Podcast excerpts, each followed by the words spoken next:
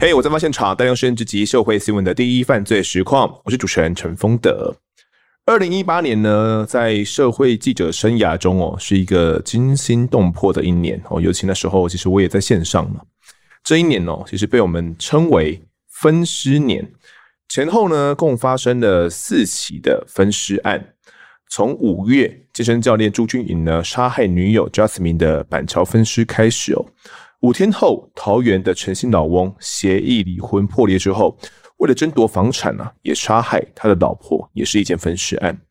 再到六月呢，遭受射箭公道的这个陈伯谦酒后性侵杀害了女学生的华山分尸案哦，这件也是相当的受人注目。每一件都是惊心动魄的大案子，就好像像是有模仿效应一般哦。每每杀人后，凶手想到的就是要方便来弃尸。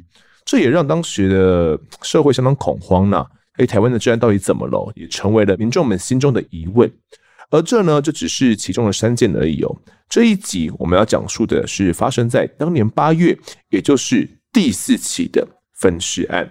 那现在接受这一集来宾是新北市警察局三重分局侦查队长林正瑞，政瑞哥，你好！各位听众还有洪德兄，诶，大家好！今天就是我。从刑事局哈，在一百零六年哈调来新北哈，那新北经历过在刑大，还有我们永和分局，还有新庄，还有海山，嗯，还有我们三重分局，我担任四任的一个侦查队长。是，那刚好永和分尸案呢，是在我第一任当侦查队长的时候，一百零七年的时候发生的一个案件。是的，那这一集我们也不啰嗦，直接带大家进入到案子里面。而这起案子的最一开始呢，我们得先从一只叫做鲁鲁的米克斯狗狗来谈起哦。那请听这一集的我在案发现场。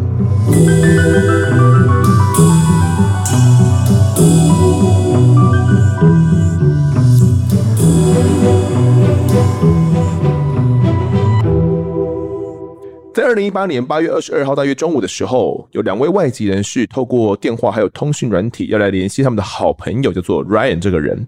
但是呢，他们怎么样都联系不到哦，于是就到他的永和的租屋处。一到那边呢，就看到他所饲养的黑色米克斯，叫做露露这只狗。那露露呢，他就独自在家外面徘徊哦，并且他的鼻子也受伤了。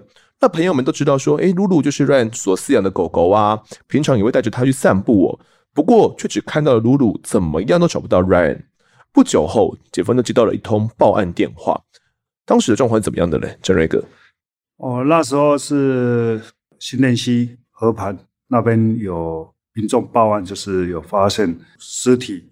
那到了现场呢，报案的民众在那边有两位民众，就是我们前面提到这个他的外籍人士朋友，外籍人士的朋友。我们到达的时候，他就立刻跟我们讲说。而这个就是他的朋友，原本哈在前两天，他们就是有在他家玩电动，就是约在今天中午的时候还要再去他家喝酒玩电动的情形。就是要去之前，他们都会用电话联络，都联络不上，早上就联络不上。后来他们就先一个朋友去到他家查看，这个 Ryan 家里面，对 Ryan 他家查看的时候，就看他门锁紧闭。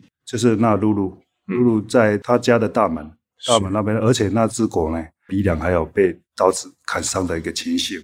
他们想说，那平常呢，当然就是会带狗遛狗，在就是新店溪河畔那边，他就循着新店溪这边去找，找到这个 Ryan 的尸尸体。露露有带着他们去找吗？他就是带着狗去那边找，就在那边发现，当时他就立即来报案。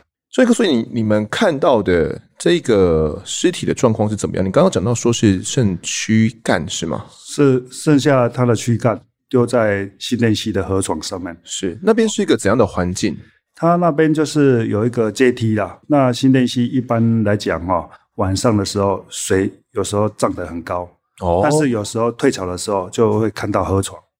哦，那时候我们去的时候，中午我们去差不多大概一点多去的时候。已经看到河床，是，那河床那边就是有看到这个尸体的躯干，它就直接露出来了。对，很明显就是在旁边而已。嗯、我们如果在那个阶梯下去看，就知道，哎、嗯，有一个躯体在那边。是，它的躯体是指说只有上半身而已，是吗？只有身体这部分，还有臀部这部分。哦，当时是这样，都、嗯、头部啦，还有他的四肢都被砍掉。是，那这两个朋友怎么能够认得出来？那有点奇怪，因为那时候他们有时常在一起哈。嗯，他的一些相关的穿着，嗯，他的穿着啊，他的一些身体的体格，一辨识就知道了。而且那时候还有那一只狗被砍伤的一个情形。哦、好，那我们现在发生了这样一个重大的案件哦，这一起分尸案，而且目前。我们在现场这样找到这样的一个尸体之后，我们进一步的应该有通知新北市的鉴识中心到到场嘛？应该也要来搜寻一下附近的一些基证。那我们有在附近找到什么样的东西吗？有，当时呢，我们当然第一个现场哦，有尤其这个命案，我们鉴识人员一定会先到场，那会看案件的一个状况，哦，会请就我们新北。新北鉴识中心来支援，像这种有发生命案的，还是有任何比较重大的案件，嗯，我们都会通知新北的鉴识中心来积极来来勘查。在取证的时候，我们就费了很多时间啦，在附近那边寻找，寻找，当然在河床里面呢，就陆续有找到了两把美制的一个开山刀，美制的开山刀，那是开山刀是长怎样子？就是跟一般的那个我们台湾的开山刀一样，只是它它就还有一个柄，有一个圈圈呢，哦，就是比较特别了，嗯，比较特别。我们一般看到的开山刀都是那种比较厚厚厚一点的，对，它它那个也是算是厚的，嗯，厚的一点。啊，就是跟一般的开山刀是类似的，但它的柄长得不太比较不一样就对了，对，所以有两把，两把两把开、嗯、开山刀，而且呢，在现场还有拉环。嗯，还有一些就其他的一些尸块在旁边。第一天找到是这样，在案发现场的时候，嗯、这些尸块是装在哪边，还是它就直接放在河床里面？直接在河床，河床很明显就看到，而且有些是用那个家乐福的袋子那种。哦，简单绑一绑就对了。对，就是一些尸块把它包扎起来，就丢在那边。我、嗯、当时我去的时候，我还有看到，就是他用那个袋子装他的头颅，离案发。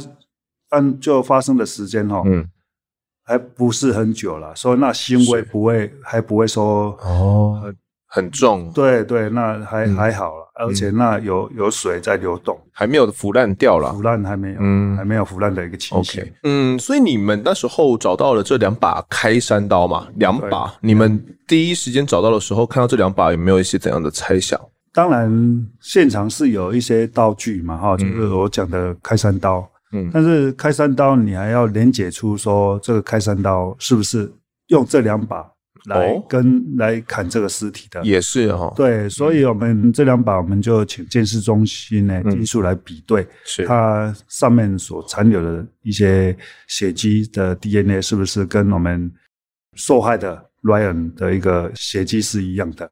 哦，那我们先把它连结才能。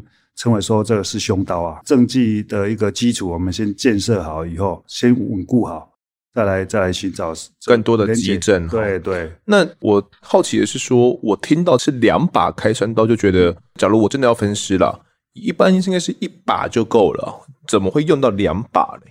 啊，所以我们当场就判断啊，这涉案的不止一个人啊，一定是两个人以上，现场才会有两把开山刀。我们在现场还要找到，我们刚刚提到说有两个拉环嘛？对，这两个拉环也是在河床上找到的，是不是？哎，不是，它是在河畔的旁边上面，就是有写写字的一个现场啊。那边有血迹哦。我们鉴定以后是有一些喷溅的一个血迹，喷溅就很明显嘛，在那边有砍尸体的一个情形，才会有一个喷溅痕啊。你们看到那个拉环之后，有办法判断那那是什么东西吗？那时候还不知道。那时候还不知道说那是什么的拉环，是凶器还是现场遗留的什么东西？我们那时候只是打个问号了，嗯，那就是在在找寻这个问号。你们研判第一现场可能是在这个阶梯这边就对了，是吗？对对，我们我们想说，因为现场的一些血迹的痕迹啊，还有一些凶器，我们是研判说第一现场应该在这里，嗯哼，人死了以后就在那边处理掉。那处理掉以后再丢到新店溪里面。假如人是被杀死之后才带到那边去剁成很多块的话，对，有是也是有这个可能性嘛。可是你们却把它排除了，是吗？我们经过就见识以后，还有我们侦查以后，才下结论说啊，第一个现场就在这边。那我们在这个地现场，除了找到这些拉环啊，还有血渍之外，还有找到其他东西吗？啊，陆续当然还有一些相关的一些太阳眼镜啊，还有一些手机啦，还有一些鞋子等等，狗的一个遛狗的绳子，遛狗的绳子都在河床上面。呃，我们经过初步找到的时候，原本一开始哦，可能对于整个尸体的拼凑还没有很完全哦，因因为我那时候蛮有印象的，死者的左右脚掌啊，还有他的左右手掌，其实我们一开始并不能够直接找到。那时候啦，也有派遣一些。民间的单位有一起来帮忙打捞了。哎呦，对，我们来现在讲一下这位死者好了，Ryan。Ryan，你们当时查资料有没有一些怎样的发现呢？他到底是个怎样的人？我们只知道他是个外籍人士嘛。侦办外籍人士就是比较有困难点，就是哈，他的资料比较少哦。哦，他在台的一个交友情形。嗯，还有他的生活状况，我们比较难掌握。是哦，那我们也没有做一些相关的资料库。嗯，哦，那刚好这个也也很庆幸，就是这个案件里面就是很快速的能把这个人的身份厘清出来，是我们侦办案件。快速的在在厘清的一个重点，一个重点，嗯，就是靠着他的朋友嘛，也指认出来说应该就是 Ryan，他们也认得出来，尽管他可能只剩下他的上胸而已哦，嗯、但是他仍然能够透过他的穿着可以认得出来。这位 Ryan 他当时是四十三岁的年纪哦，后来看了一下，他当时已经来台大概十年左右了，有什么样的工作吗？或者是你们查了一下他平常在在干嘛吗？有啊，这我们名字知道以后嘞。来台的一些资料，你就把它查出来。他那时候我记得是九十几年就入境了。嗯，他以观光的名义来我们台湾，我们查访一些朋友交往的一个一些对象，嗯，他是来台湾教英文的。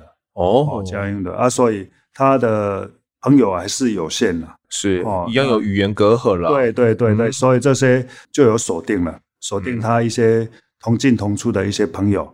一些喝酒的啦，玩游戏的一些一些朋友，就是针对他们可能来进行一些清查哦，来清查来厘清。好，那他所以他当时算是还在待业中，还是他仍然在进行这个补教也，在教美语？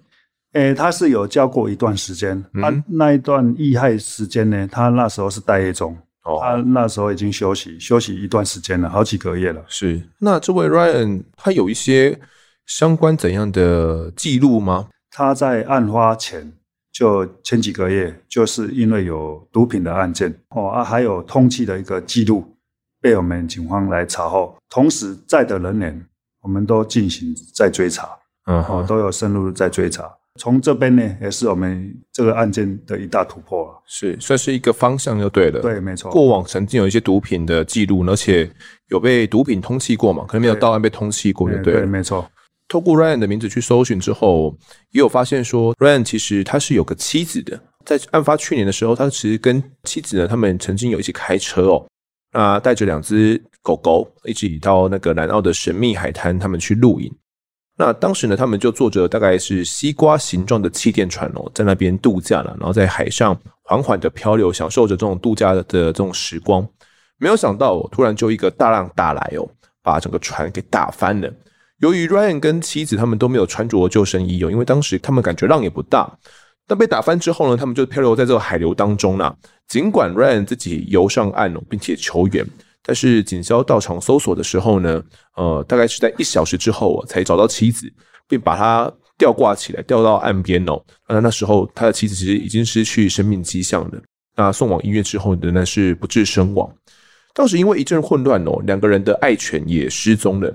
那 Ryan 呢也悬赏了三万元哦，希望可以找到这个爱犬。那爱犬其实有两只哦，一只就是我们刚刚前面提到的黑色米克斯露露嘛，另外一只呢则是一只棕色的腊肠狗 Spunky 哦。后来这只 Spunky 呢就失踪了，就只有露露呢成功被寻获而已。那也是因为这只露露呢才能够呃让 Ryan 的尸体被找到嘛，以他的身份能够被确认起来。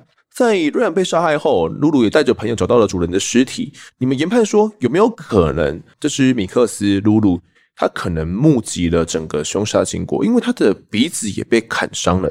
当然了，那那时候露露哈，就是跟 Ryan 一定是在一起的，判断就是露露的伤口就是同时间可能被歹徒所伤的，嗯、所以当时我们在调查的时候是全面性的，可能以前有同案共犯的，嗯、还是一些就是一些朋友交往的互动的，嗯、因为从现场我们的那死的惨状，还有一些被剁的一个情形，嗯、一定是熟人所为了。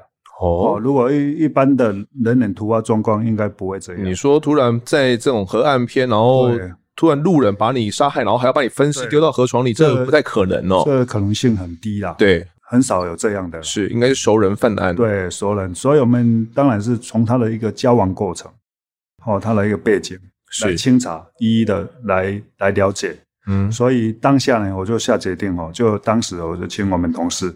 他只要是有交往过的一些朋友，嗯，就去调调一些他的一个出入的状况，嗯、一个受害时间，我们先把它理清楚。因为找到是在中午嘛，所以你们推敲可能受害时间是在前一晚吗？对，我们看他的一些购物的状况和一个发票，嗯、哦，那时候人还没有遇害的时间，调监视器这样分析比对来推敲，他那时候是前一天晚上的差不多二十一点左右了，到这个新店溪的河畔这边来。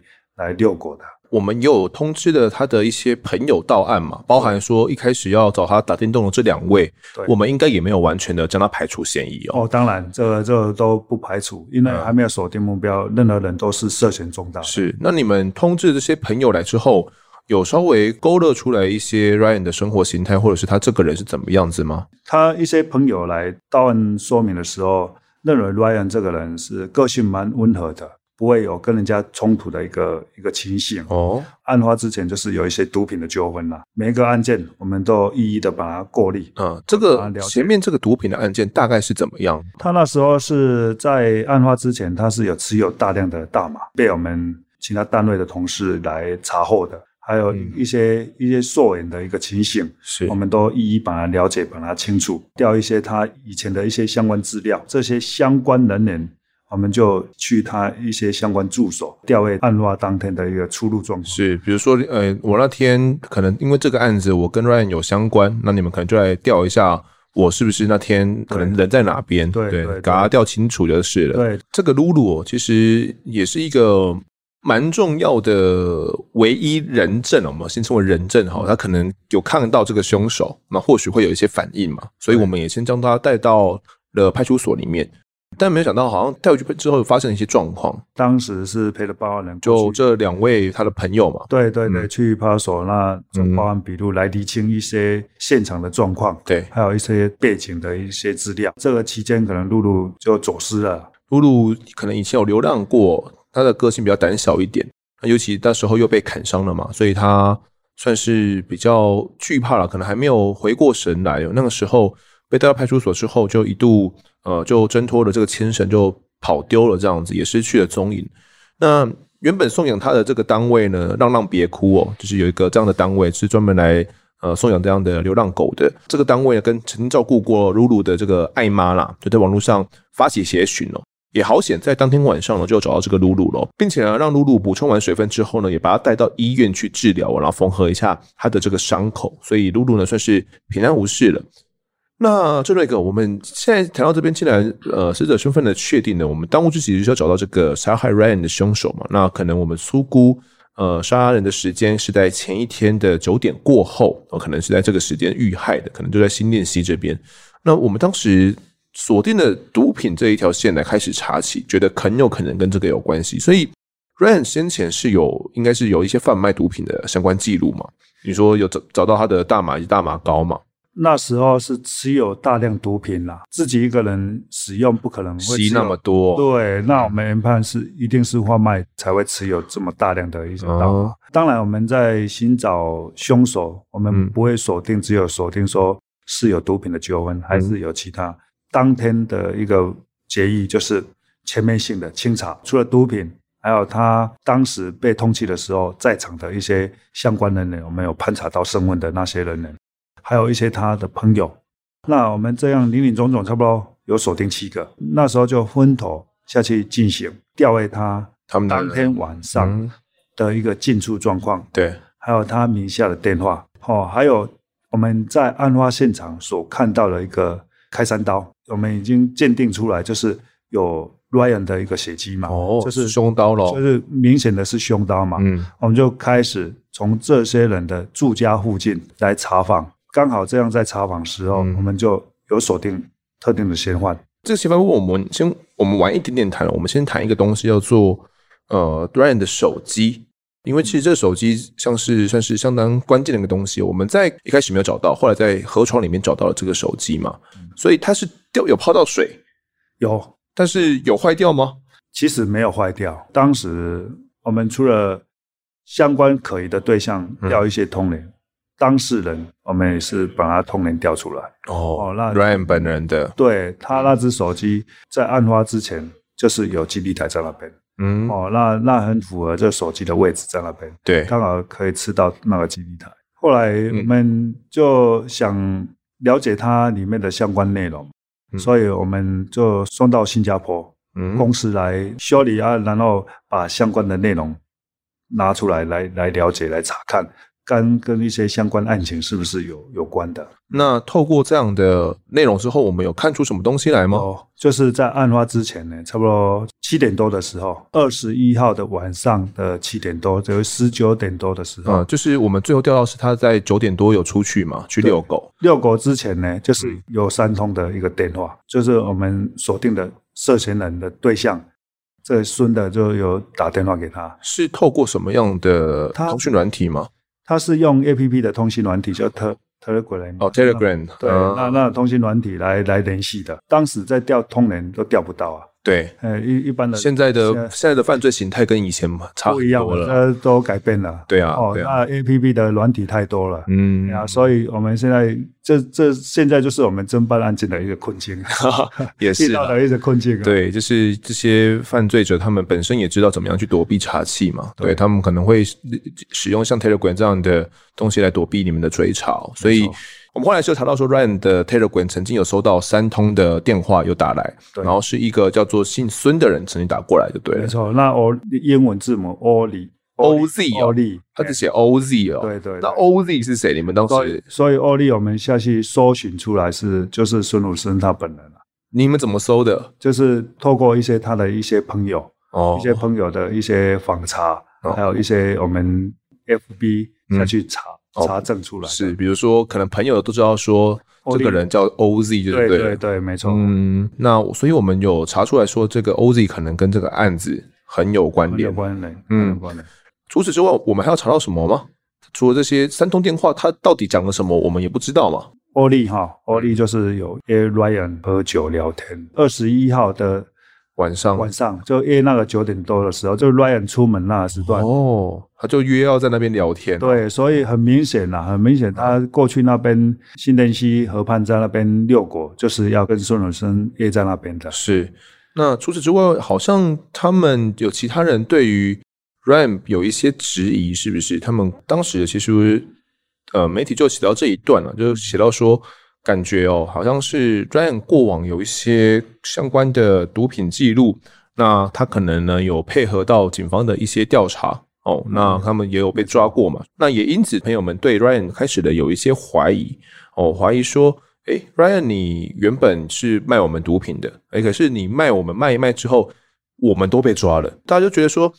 只要有人跟 Ryan 买毒品，那那些人就会出事，然后就很奇怪啦，就是跟其他人不会，就只有跟 Ryan 你买才会，所以大家就好像就有点怀疑说，诶，Ryan 你是不是出卖了我们？有可能为了要赚这个县民奖金，或者是你跟警方有所配合，下游跟他买这些毒品的这些人呢，他的这些毒友，他的这些顾客们，就对 Ryan 有一些怀疑哦，那双方可能也有一些争执哦，当时有一个这样的状况，这个县民呢、对于我们警方来讲，到底是一个怎样的概念呢？只要持有大量的毒品，我们都会溯源，对，跟你的毒品的去向，嗯，我们都会深入来来调查，对，好，来一一把它理清。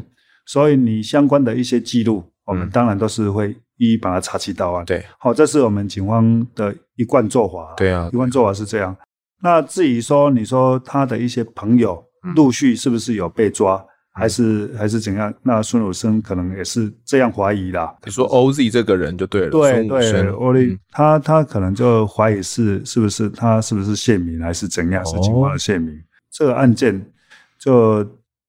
牵扯出来的可能也是有一些毒品的一个纠纷啦。是，当时我们也朝这地方去查了。对对对，嗯、我们也是想说，可能这些被抓的人是不是也是怀恨在心，杀害他还是怎样？这都是我们一一把它理清楚的。对，所以等于说，你们也怀疑说，有可能我跟 Ryan 买了毒品之后，那我被抓了嘛？那可能我就想要报复 Ryan 就对了，可能因此将他给杀害。对，对这这也是我们追查的一个重点。既然 Ryan 有可能有可能是警方的线民，我们先不谈这 Ryan 到底是不是警方的线民好了，因为这个线民其实有一些相关的保护保护的一些规定呢，我们先先先不谈。到底这个线民的安全的维护，对警方来讲，应该也是相当重要的一件事情。没错，没错，这个线民这我们是绝对保密的哦，绝对不能泄露他是线民还是怎样，还是他提供线索，他这都。有生命的危险哦，所以这个我们是绝对保密，这不可能透露给任何人知道。像我们在做线民这个笔录呢，都是没有名字的了，代号而已。所以这个是非常重要，也是极机密的一个文件啦。呃，Ryan 被爆出来说很有可能是线民哦，那可能他的上游跟下游啦，毒品的上游跟下游，就怀疑他可能向警方来呃出卖他们哦。后续其实又查出来说，诶，这个 Ryan 他前面的这些贩卖毒品的记录了。因为 Ryan 哦，他其实之前交过几个朋友了，在结婚之前有交过几个朋友，警方就查出来哦，他其实都会以这个外国人呐要买机车不太方便为理由，跟他的女朋友说，哎，不然你以你的名字哦，那我来购买机车，就是没有把机车登记在自己的名字下面哦，那自己又有机车可以骑，那机车是买来干嘛的呢？他其实有就是当他要交易这些大麻的时候啊，就会把。呃，这些大麻藏在机车里面，然后可能要买一百公克以上比较大量的大麻的时候，然后他们就约好一个交易的地点，他就把机车呢，就停在那边，然后把他的毒品放进去，然后约好说，哎，你就到那边去把那个机车打开，就可以拿到毒品了。所以他就是用这样的方式来进行一个交易。除此之外哦，Ryan 还会透过跟客户啊，他们是用通讯软体联系之后约好时间，他就把大麻呢装在。一个小袋子里面哦，那这个小袋子呢，就绑在他的爱犬露露身上。那他们就约在这个中正桥下的河堤啊，也就是我们新店溪那边、啊，他经常散散步的那个地点哦，去那边呃遛狗的时候呢，啊，客户可能就会蹲下来啦，佯装来逗一下露露哦，其实是就是把这个露露身上的这个大麻给拿走，然后并且呢，在这个袋子里面放进他要交易的这个现金哦，然后很自然而然的完成一场交易，所以。这感觉呢，Ryan 透过过往的我们这些呃他的案件的内容，可以看得出来，他只是一个嗯蛮有经验的一个大买的贩卖者，而且感觉他贩卖的人呢以及数量也都蛮大的，算是经验老道的一个贩毒者就是了。然后很有可能就是因为不知道为什么被怀疑是线民之后所遇害的。而在两天之后啊，其实 Ryan 的右脚掌啊等其他的石块也有被找到，这个右脚掌它其实是还。穿在鞋子上的，还是连脚掌一起砍了下来。后来这个脚掌又被找到了。那它其余的尸块，我们也又陆又陆续找到吗？有陆续找到，但是没有很完整的尸体把它找回来。哦，有一些部分还是没有，有有部分还是没找到。那同时间哦，我们可能针对这个，我们刚前面提到这个 OZ 啦、开山刀啦这部分，我们也要进行同步一个侦查了嘛。那我们先来谈一下这个开山刀好了。好不好？因为我们这个开山刀感觉是一个蛮重要的一个线索。美制的开山刀，我们后来有透过怎样的方式来进行一个追查吗？这开山刀是比较特别的，很明显不是一般我们贩卖道具店可以买得到。是，后来我们就是从这些我们锁定的对象住家的附近下去查访。嗯、对，我们要锁定七个人嘛。对对对，那、嗯啊、后来就是我们后来有锁定我刚刚才讲的孙鲁生嘛。是。我们从他家的附近查访的时候，刚好有查访到一家的道具店。哦，啊，刚好就是在贩卖的那两把的开山刀。确实，当时孙武生就是老板在卖这个道具店的时候，就有看过他，有看过这个人，有看过这个人。但是他有买吗？他没有，他没有。他当时哈，在案发之前，就是有先过去那边挑一些道具，就是这两把的。开山刀，开山刀，嗯，还有线锯，还有一些磨刀石，嗯哼，还有一些那个战术手套，嗯，好，这些东西他买一买呢，就放在就是柜台上面，然后照相，嗯，照相完人就走了。就没买，也没买，没买，就是问了一些价格啦，嗯、那些啊，然后摆好，他就照了相就离开了。如果我是老板的话，看到这种顾客，我也很生气。对啊，没有啊，所以这个老板他印象非常深刻，嗯、怎么会有这种人啊？对啊，哎呀，你不是你来买东西就买啊？为什么照相照完就走了？嗯嗯嗯。啊，但是这个走了以后，过两天就是有一个我们台湾人雷鬼头的。雷鬼头的，对他，他印象很深刻，就是有我们台湾人那、嗯、那头发比较特别的，是哦，就要过去买那些东西。他怎么买？是要拿他他拿他的那些相片啊，就那张照片了、啊。他拍那张手机上面的一个那那张照片，嗯、跟老板讲说我要买这些东西。哇！那老板一看就知道啊，就把它连接出来啊。我们就发现啊，一个重大的突破。啊、而且我们调到案发当天，又是有进出去那边的一个状况。哎，而、啊、而且你看，手机又有他约他要过去那边一起在那边喝酒、是玩乐的一个情形。这样子发展下来的话，发展到现在，大概是案子的第几天过去了？哦，那很快，隔天我们二十二号查访嘛，二十三号就通知他来厘清。哎，欧力过来说，他有跟他有认识，嗯、但是已经两三个月都没有见面过了。这个时候我们还没有找到手机东西，还没清出来。对，那那那时候都还没有。有调到相关的监视器，当天进出的一个异常的状况，哦，请他来厘清这样而已。是那时候相关的一些通联也都还没回来，也没那么快。对，所以我们现在就掌握到两个人哦，一个是 OZ 这一个人哦，跟 Ryan 有联系，然后而且当天呢，感觉有一些不正常的外出的状况嘛，哦，然后还有另外一个是雷鬼头的年轻的台湾男生，哦，那这两个人之外，我们好像还有掌握到其他的人，是不是？诶，还有 Bent。一个叫 Bent 的人，Bent，他是也是外籍人士吗？外籍人士，美国籍的，美国籍的，对对，呃，肤色比较黑一点嘛。对，没错。这个 OZ 是白人哦，对，那这位 Bent 是肤色比较黑一点。那这个 Bent 他们，你们是怎么样锁定他的嘞？因为他们当天晚上两个人是同进同出的，而且他的基地台又有来案发现场哦，所以当天呢，我们二十四号白天就开始通知他们到案。因为那时候通联下来，我们就锁定了，锁、嗯、定他涉案涉嫌重大，哦、所以我们就去跟检察官报告这个情形。嗯，后来检察官就开机票，还有我们去地检署申请一些搜索票。吴先就是那雷鬼头的，还有 Bent，我们就先集体到案、嗯。第三个人这个 Bent 啊，这个人你们调到他们同进同出的画面是怎么样的？就是他们当天案发当时，嗯，同进同出，还不能证明说他有涉案嘛？他们是怎样去去干嘛？他们是就是他走路吗？他们走路出来的时候，后面还有背着那个背包哦，哦，背包足以放那个凶器。后来就是有去租用那 U-Bike 从中正区万华沿着新店西那边骑过来。嗯永和这边骑到案发地点那附近，案发地点那，然后在那边有先还车吗？还是怎么样？哎、欸，没有，当时他们每个人就骑骑、嗯、一台，是，然后在那边也没有先归还，没有，没有，没有。但最后面是骑去哪里了？后面就是涉案以后再拿去还了，就又又骑回到中正区了。对对对，又又骑回去。哦，所以你们研判有这个他们共同骑乘的画面吗？对对，有共同骑乘脚踏车那个监视器的画面。嗯，那他们骑回去的时候，穿着上或装扮上有什么样不一样吗？衣物都有更换。他是穿的怎样的衣服啊？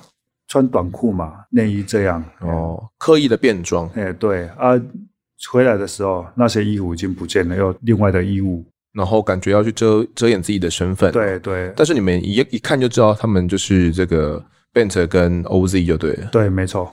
既然这样子的话，这个 Bent，然后 OZ，还有我们找到这个雷鬼头这个人哦，这个雷鬼头这个年轻人叫做吴轩呐，吴轩，哦、对，吴轩他其实是一个台湾的大学生哦，算是相当年轻的。呃，这三个人设有重嫌，我们也通知了 Bent 跟吴轩到案嘛，通知到之后也就将他们给拘提了。那你们问他，他们怎么说？原先都是不承认啊，不承认，但是以内透露，就是我们一看就知道。他们涉案，因为他的一些相关基地台啊，一些相关的监视器，是他没办法理清得很清楚。那这个吴轩有办法解释那个买刀的画面吗？你们应该有拿监视器给他看吧？有有有，他他一下子就说这个是孙鲁生请他购买的啊，拿多少钱给他购买的，他都讲得很清楚。嗯。所以他买的后来那两个环，我们现场找到那两个环嘛？那两个环，我们后来鉴定出来的是什么样的东西？是在那边买的吗？是，没错，就是它的那线锯，线锯的一个一个环。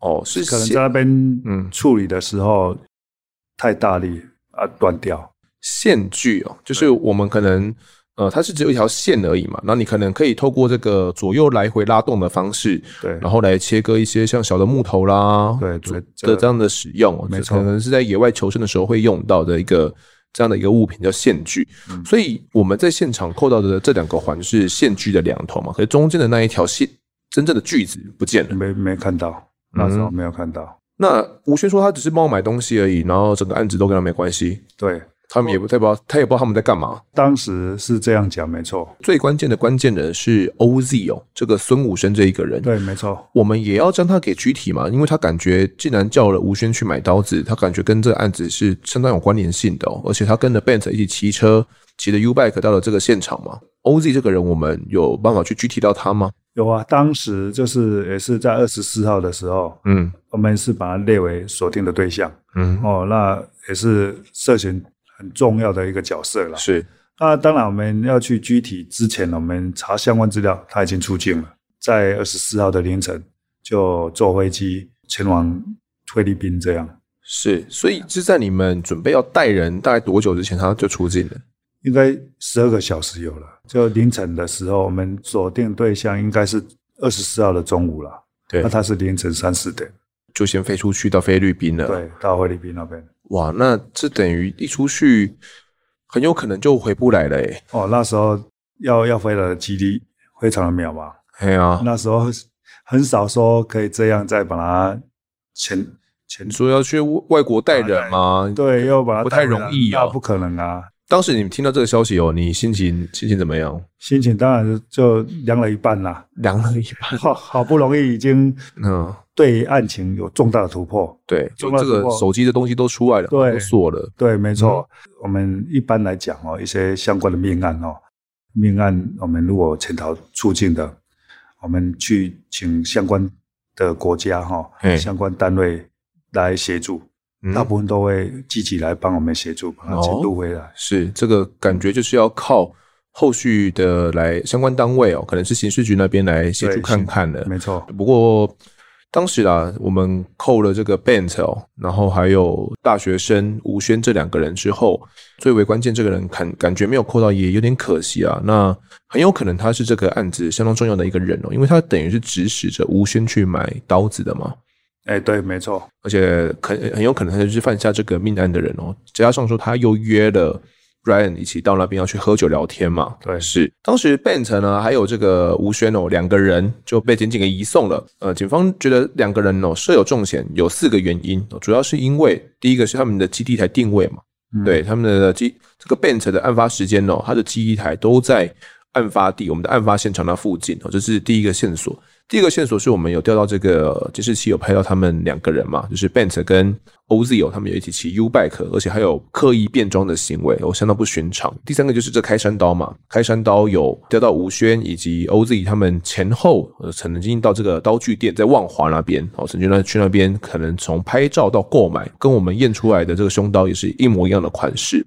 另外还有一个就是、嗯、当时哈，我们还有查访附近。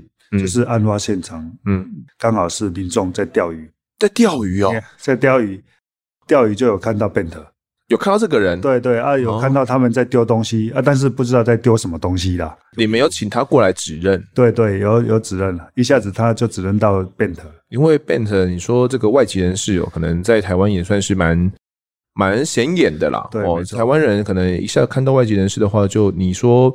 呃，他尽管刻意变装哦，不过可能呃他的特征对于台湾来讲还是很明显，所以一下就被认出来哦。那也依照这四点哦，其实呃这个吴轩啊以及 Ben 这两个人哦就被警方给声押了，仅仅给声押。那吴轩被移送的时候呢，原本是沉默不语的啦，就低着头什么都不说。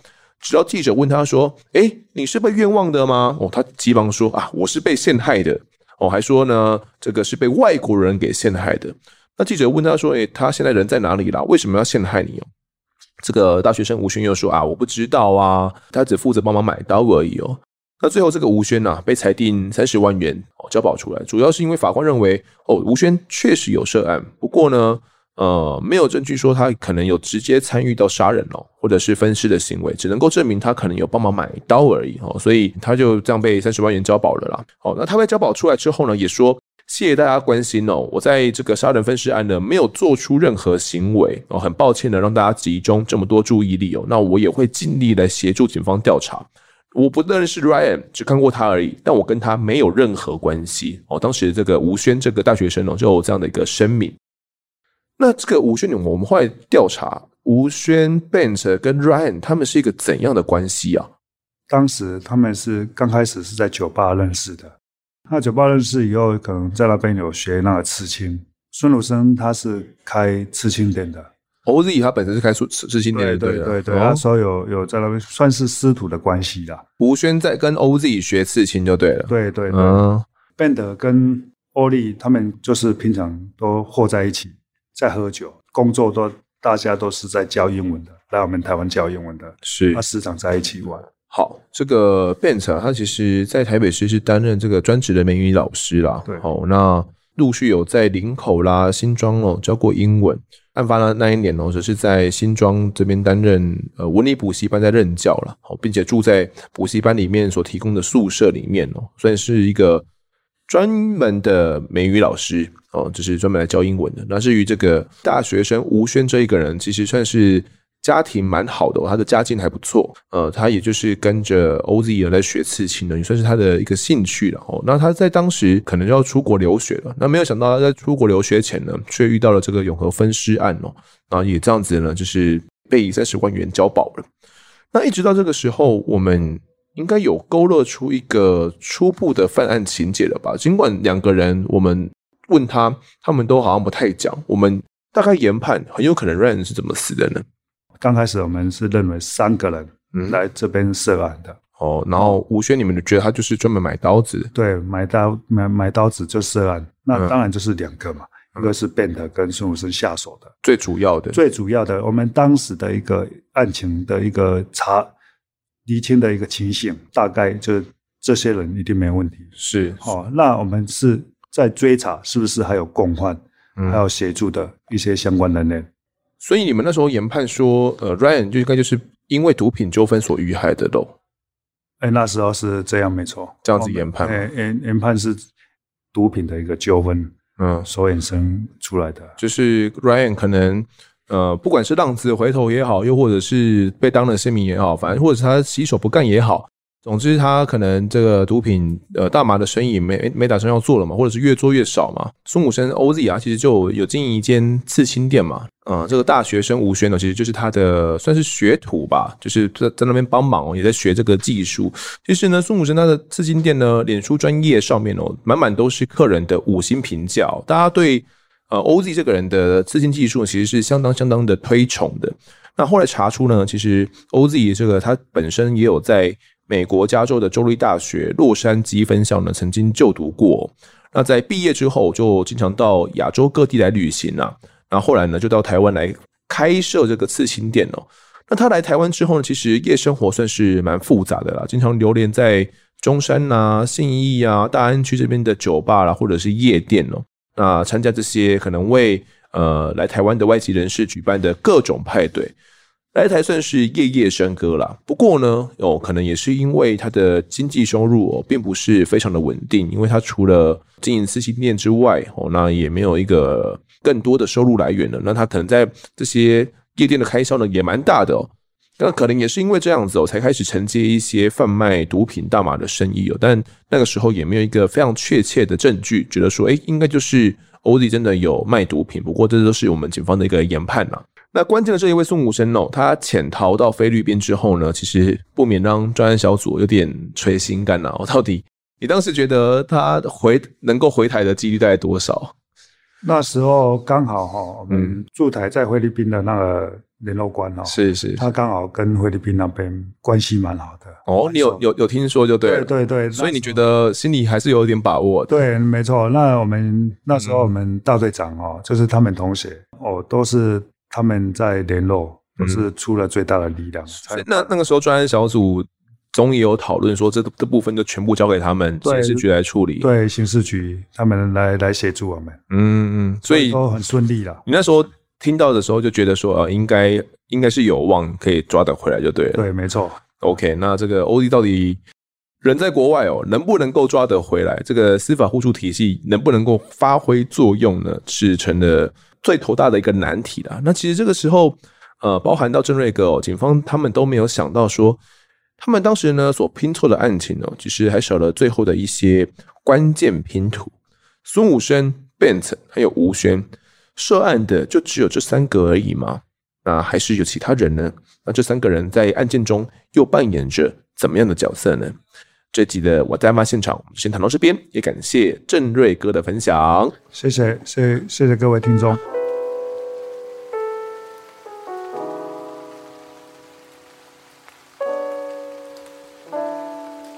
现在进到听众时间，首先来念一下大家在 MB 三的订阅啊。第一位是我们的案发分局长，他是他的绰号叫做大娘子啊。他说，案发这个节目呢，真的很可怕，听了就会跟瑞凡一样哦，回不去了。一直期待更新。P.S. 很喜欢风德发表一些自己的感想，很幽默，很疗愈。没错啊，听了案发可能就跟瑞凡一样哦，真的回不去了，一不小心哦就会入坑呐、啊。那我觉得自己有时候发表了一些自己的想法，不一定是很政治正确哦。那其实每个案子哦，其实它的结尾啊，都是我想要分享给各位听众们，我觉得比较重要的一个事情。所以其实，在结尾的时候，我都会思索蛮久的，就不知道说怎么样替这个案子来收尾。因为我觉得每个案子其实大家所要切入的点啊，都不太一样哦。所以在探讨的时候呢，就是都会比较谨慎一点点啊。那有时候发表自己想法也都会多想一下，就是有时候也会怕乱讲哦，去影响到一些大家的价值观呐。感谢这位分局长的订阅哟。下一位呢是我们的侦查员蔡小华，他说希望所有坏人都有现世报。好的，感谢这一位蔡小华哦。其实呢，我觉得现世报这个议题哦，算是蛮。嗯，就是像我前面讲的，蛮政治正确的，就大家都会希望说，呃，坏人做了坏事之后就有现世报，因为我觉得这算是对于犯罪的一种预防吧。就是如果大家有学佛的话，对于这种现世报的概念，大家会比较相信，觉得说，呃，做了坏事的话就会有报应哦，不管是呃现世有报应，或者是来世有报应，总之呢，都会有报应的。也因为这样子哦，大家会劝诫大家不要去做坏事。我觉得，如果是抱持这种观念的话，就是真的是奉劝大家不要去做坏事。不过有时候也不知道说，呃，到底有没有这一回事哦？因为有时候自己看不到，你知道吗？就是像我们有时候做一些嗯小小恶啦，就小小恶，比如说你真的去乱丢垃圾啦，闯个红灯或什么之类的，你去做这样的坏事的时候，它其实理论上也是有现世报的吧？对啊，但可能你。就有时候你也不会觉得说这样的报应真的会发生在自己身上，所以以我的观点，尽管我觉得要有这样的现世报，我觉得以罪与恶这样的观点来讲，对于对于我们谈犯罪来讲是一件蛮好的事情，但是我也没办法确定到底有没有现世报这样的观念。不过我觉得这些坏人们如果都有遭受到现世报的话，就是在他们这一辈子啊就可以有报应的话，那我真的真的觉得是。嗯，可以遏制掉一些歪风啦。他们也可能也会害怕，如果他们真的都知道有做现世报的话，他们也会害怕去做到做一些犯罪啊，也害怕自己会受到一些报应。好的，下一位侦查员呢，双双他说粉丝双双，祝大家好事成双。好，谢谢这位侦查员，也希望大家好事成双啦。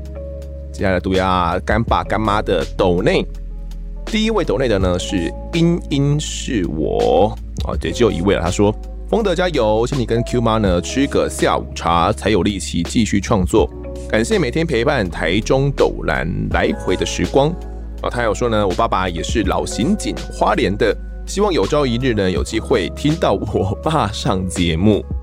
那我没记错的话哦，之前这一位英英是我好像有来我们有来留言过了。那他说爸爸也是花莲的老刑警。诶、如果爸爸有侦办过什么样的一些案件的话，蛮呃，他愿意谈的话，欢迎来嗯私讯我们。尤其是这种劳心警啊，对我们来讲其实是相当的珍贵的，因为有些退休过后呢，他们要找到他们再愿意出来谈了，其实不太容易，因为我们找的话，我都是找目前线上的警方的警力哦，是比较容易的。那真的要找退休的话，可能就是茫茫人海啦，我们也不知道从何找起哦。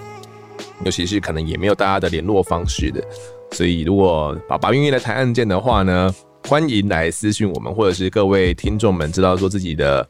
呃，家人呐、或者是自己的谁啦，可能有侦办过哪些刑案哦，他们也愿意谈的话，欢迎来告诉我们，我们再来进行一些约访。好，谢谢这位英英。接下来读一下听众的留言，第一位是 Ima Bobo，Ima Bobo 哈，他说谢谢你，很喜欢听你的节目，谢谢你的用心制作。好的，感谢这位听众哦。下一位是。A 呃不太会念，F F F E Y H F，他说赞赞，从第一集开始听，一开始虽然因为主持人的紧张差点气追，后来呢很庆幸自己没放弃，才能听到你的成长跟进步，也了解到呢很多社会案件的细节与经过，在平常觉得太多媒体的不实报道，不太会去注意到社会案件，像我最近刚听到张淑金的案件呢，才了解到事情是怎么一回事。不然呢，平常也听到张淑金，也只会联想到二房东而已。很谢谢主持人与制作人的用心，才让我们了解到事情的全貌，所以一定要来五星好评的啦。By the way，还好呢，后来第二季改成长时间的，我比较喜欢长时间的内容，一次听完才过瘾。好，感谢这位听众，我没有因为。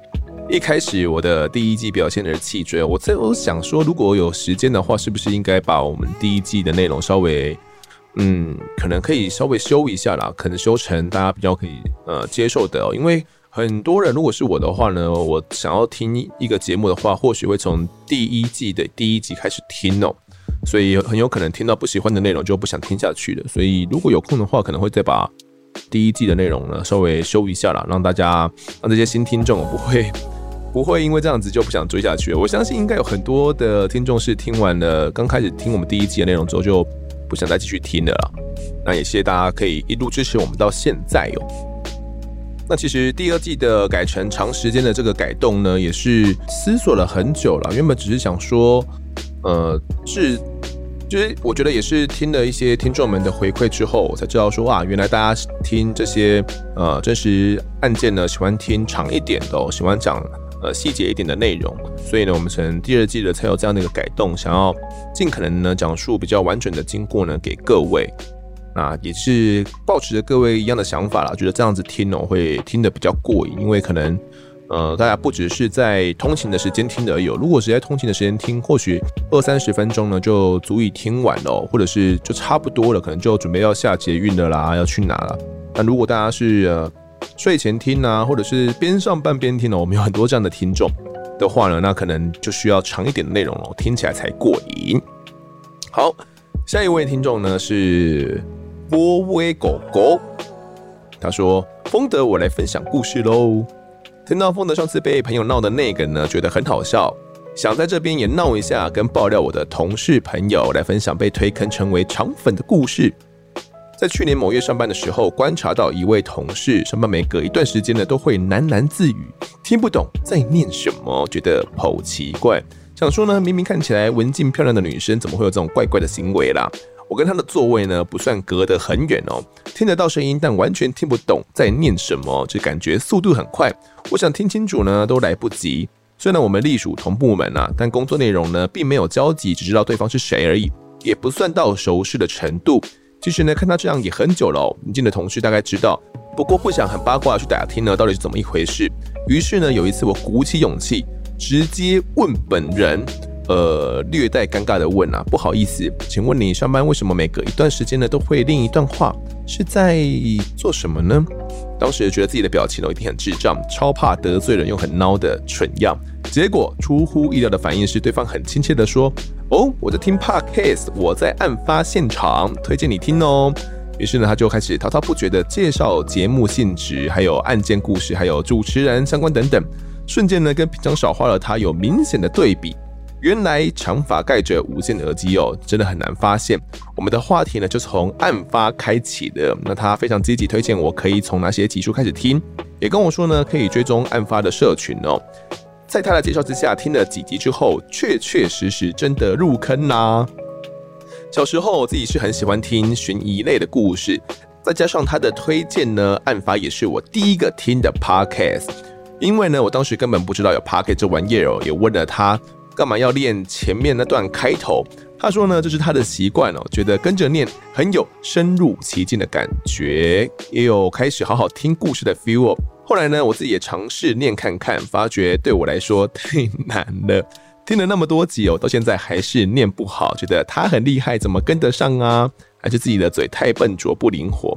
后来我还请求他念给我听，但被拒绝了。他说不要，觉得很奇怪，很好笑。我是真的很想要听他认真念啊。丰德是不是也很想听？哼哼，是吧？是吧？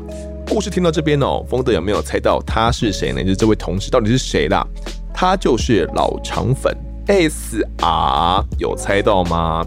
不知道他听到这一则留言的时候，会不会马上跑来找我兴师问罪哦？很想看他的反应是如何。到时候呢，再偷偷私讯告诉冯德。我是下班的时候呢，运动时收听，之前运动都觉得枯燥乏味，现在有时候呢，听案发，不知不觉时间就过去了，也不会特别感觉到运动时的疲惫无力哦。目前我还在努力追完集数，已经快追完了，我一定会追完。虽然呢还没感受到等更新的苦，不过多刷几次也不为过。有些案件精彩程度真的听不腻。我在案发现场真的很用心，冯德主持的很棒，加油加油！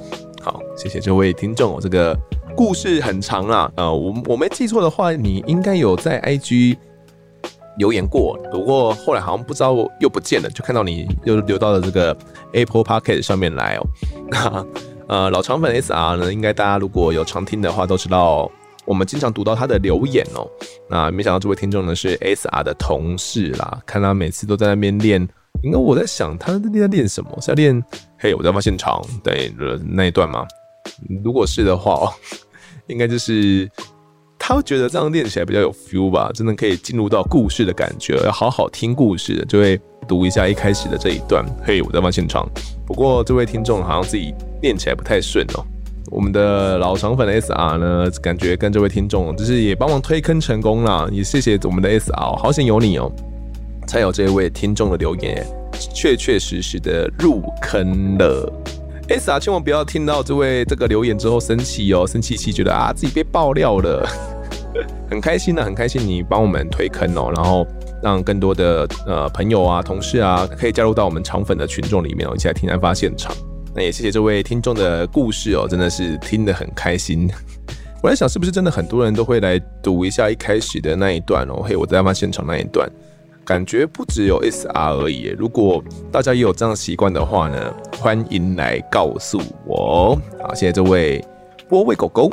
好，下一位留言呢是呃鸭七雀，他说七七七七七。虽然呢知道每周只更新两次，还是呢每天打开来刷新，看是不是有新的集数优质的节目呢，才会让我这样上班听呢。都希望同事们不要一直来打断我，加油加油加油！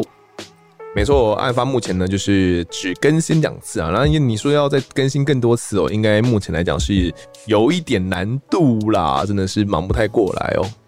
那每天在刷新，其实我也会这样诶、如果我在听着就是自己喜欢的节目的话呢，有时候可能闲闲的啦，也会打开来哦听一下，是不是有一个新的更新？就觉得啊，怎么还没有更新？一个礼拜只有两集，到底是要等到什么时候？然后就会打开看一下，想说，哎、是不是有到了更新的日子啦？会不会有一些小惊喜啊？然后打开就是，哎、怎么还没有更新？一样空空的。然后可能逼不得已的才会去听其他的节目，或者是听音乐啦。我在想，我们的听众哦，可能也有类似的感觉。然后上班听的时候，还是希望同事不要打断哦。这个薪水小都太过分了吧？那么明目张胆，继续下去就对了，好不好？但千万不要影响工作哦。谢谢这位听众。好，最后一位留言的呢，叫做 Seria Cure Ramature，应该是这样念哦。他说：“Hello，你好吗？衷心感谢，郑重再见。风德你好，我觉得内容很棒，还有跟远景的访问也非常棒。”只是私心希望呢，不要练出酸民的留言，听到呢都好生气，根本不理解别人背后的辛苦，却轻易的去挑三拣四，真的都闭嘴吧。另外呢，有时谈到很沉重的案子，丰德的情绪呢也会被影响，但这样听起来呢，整集都会好沉重，压力好大。希望丰德能够心情平稳一点。挂号虽然很困难啦、啊，总之加油，你们都棒棒哒。好，谢谢这位呃听众哦，就是酸民的留言呢，我现在会比较慎重一点的来读出啦，就是也怕影响到各位啊，可能大家听到这样的留言哦，心情也都不会很好。这位听众他提到了，可能有时候我在谈比较沉重的案子的时候呢，我自己的语调啦也会比较沉重一点哦。我觉得是难免了，因为我们要去谈那么悲伤的案子哦。你说我要很轻快、很轻松的跟对方来聊，那这本身也不太尊重对方，因为我们毕竟是在讲一件比较悲伤的一个故事哦。其实还有一部分考量呢，也是因为觉得说，在访谈的时候，其实要尽可能的带着我们的受访者进到情绪里面。才能够去讲出心里面的话。如果他可能是在一个比较轻松聊天的状态下，他可能也不太能够去讲出那些案子或者是心里面的话。所以有时候稍微要带到那个情绪里面去，也是需要一些引导的。那这些引导的过程哦，可能不是很轻松愉快的啦，就难免会稍微沉重一点点。不过。呃，为了要反弹到我们想要的内容呢，可能就免不了会大家听起来比较沉重了，也希望大家见谅哦。那那可能那几集的内容就会比较负担，心里面的负担比较大一点，可能大家听起来不是很快乐的一个过程。不过既然是真实案件呢，嗯，就也难免吧。就是我们总是会谈到一些比较沉重的案子哦。那这些案子呢，通常也都是我们呃很努力哦才找到的这些受访者，也希望带给大家他们真实的感受。好的，那这一集的听众时间我们就读到这边。如果各位喜欢我们节目的话，欢迎到 Instagram 以及脸书搜寻我在案发现场，有脸书社团、粉丝团以及 IG 三个平台，通通追踪起来就可以掌握更多案件消息，也可以跟风的我聊聊，给我们建议。各收听平台上按下订阅，还有五星评分，就是对我们最好的支持。另外呢，这个 Mr. Bus 哦。MB 三上面有订阅赞助方案已经上线喽，我们可以每个月抖内来支持我们。如果你已经抖内的话，还没听到自己的留言有被读出来的话，请查看一下自己的信箱有没有收到我们寄过去的信哦。那如果没有收到信的话，请来私讯告诉我们。各位听众，如果在 Apple Podcast 上面留言的话，我都经常在节目中给出回复，也跪求听众们推坑给身旁的好朋友，一起来听听看我们的案子，像 SR 一样哦。案发现场，我们再见。